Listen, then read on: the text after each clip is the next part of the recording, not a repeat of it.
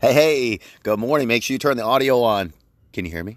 All right, so today is day four, and if you've joined me for any of the last three days, that you know that for the next 25 days, I'm giving out my best tips to get leaner and healthier for summer. And you know, the whole idea, like we said, is like that hot summer sun is going to be here, and we're in Florida, so like we're going to have to expose what we've put on during this quarantine. So I'm helping you get out of it and reverse this. So I think the key thing, and one of the best response and feedback that I've gotten so far, is like, "Whoa, this is so simple what you've been sharing with us, Derek." And I think that's the key thing. And again, my objective is this of this is to really like one let you realize like what we do for our clients. Hey, Krista Mitchell. Good morning, Craig. So the whole idea is like when you're seeing these different things is like a lot of times like people try and go way too hard into exercise and way too hard into nutrition when they begin. So if you've been following us the first couple days, like day one is hydrate. Make sure you're getting enough water in. Day two is incorporate activity. So that way when you're actually throughout your day, like you're actually moving a bit. Because it doesn't matter how great a 30 minute workout was if you just sit on your ass the rest of the day.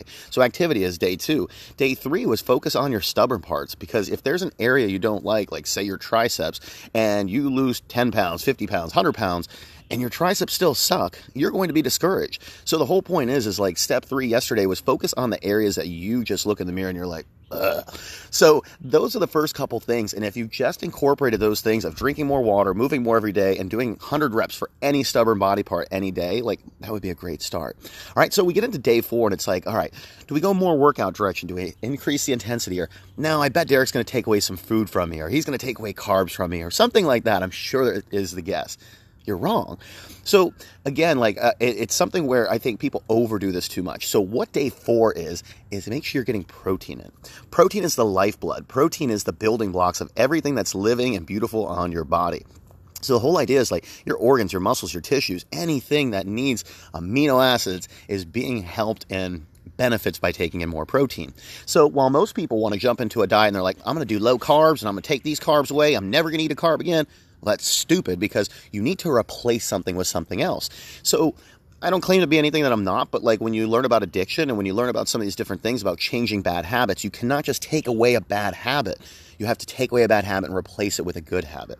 So the whole idea is like if you can start incorporating more protein in your day to day, you're naturally going to reduce your carbs, you're naturally going to reduce your fats, you're naturally going to snack less because protein keeps you full. It keeps you nourished. It recovers and repairs all your different body parts and everything you have but most importantly, it increases your metabolism. So, protein is the only of the macronutrients of protein, carbs, fats in which your body has to heat up and actually burn more calories than you actually take in. All right, so without getting scientific, like if four calories are in every gram of protein, you have to burn more in order to just process and digest it. Whereas with carbs, you actually have to be active to burn them. And with fats, they sit in your bloodstream for a long time until they find a place to settle. Now, sometimes that's good, sometimes that's bad. So when we get into protein, the key is like, it doesn't mean that you have to go all of a sudden from zero to 100 grams of protein or zero to 200 grams of protein. It means increase your portion sizes. So it comes down to really something simple. Like you look at your plate today for dinner, and if you have four ounces of whatever it is, let's call it steak, and you have eight ounces or double the portion on your plate of potatoes, you have a bad ratio.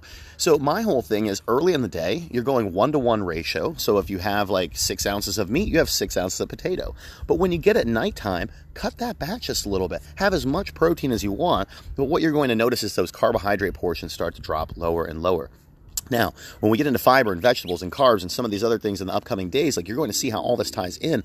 But the biggest thing is stop taking things away. Start adding things in and start adding more protein into the day to day because once you add in more water, you add in more activity, you work on your stubborn body parts. Now, how do we make them grow and develop?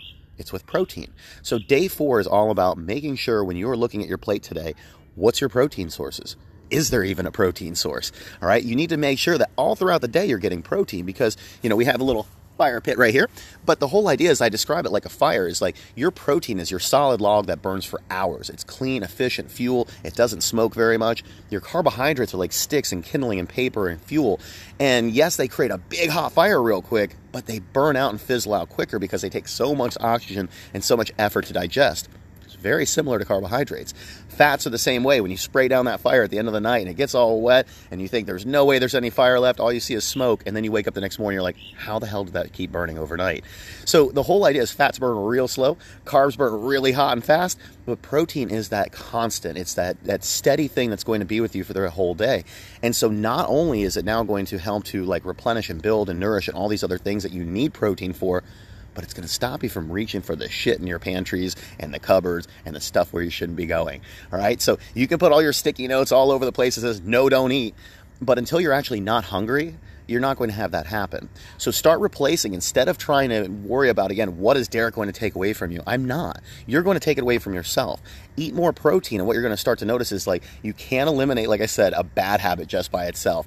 You're going to have to put something in its place first. So as we start inc- increasing our protein, whether that's portions per serving, whether that's adding in more Greek yogurt or a protein shake or protein bars, or even just simple things that have fats and protein in them, like nuts and seeds and some of those.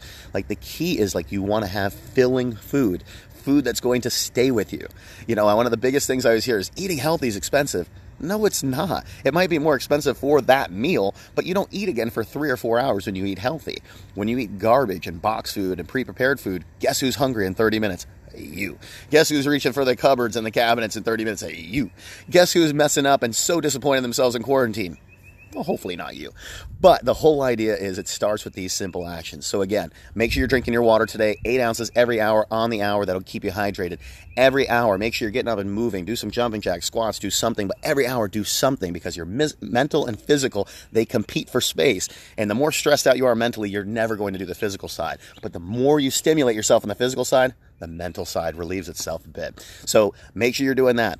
The third step from day three yesterday was making sure you're targeting your stubborn body part. Somewhere, someplace, there's a body part that you don't like, that you hate looking at it exercise it every day. Now remember, you can't spot reduce like we said. It doesn't make any sense if somebody says, "Oh, I want bigger muscles," and you tell them to go do a bunch of curls, but then somebody says they want a flatter stomach and you tell them to do a bunch of crunches. That doesn't play. So the whole idea is like exercise just helps to shape and sculpt and and make the outline of what you want. There's still going to be that layer of fat over it, but we want to make sure it's at least curvy and beautiful, and we kind of call that mervy. So it's muscles with curves. And the last thing for today is making sure you're getting in your protein. If you fuel your body, you're going to repair all the work that we're doing throughout the week and the workouts. You're also going to keep yourself from getting hungry all the time. And most importantly, you're going to fuel your body with what it needs. So that's day four. They're getting simpler as the days go on, but at the same time, when you start adding all these things together, like anything I've said so far is not difficult. Like you could do all this today but we always want to get into something bigger, better, something that's not maintainable, and that's not the right answer. So instead of yo yoing throughout your life, this is how we're going to build consistency and stability. So we got 21 more days after today of tips. The biggest thing, guys, everybody asks, like, why are you doing this?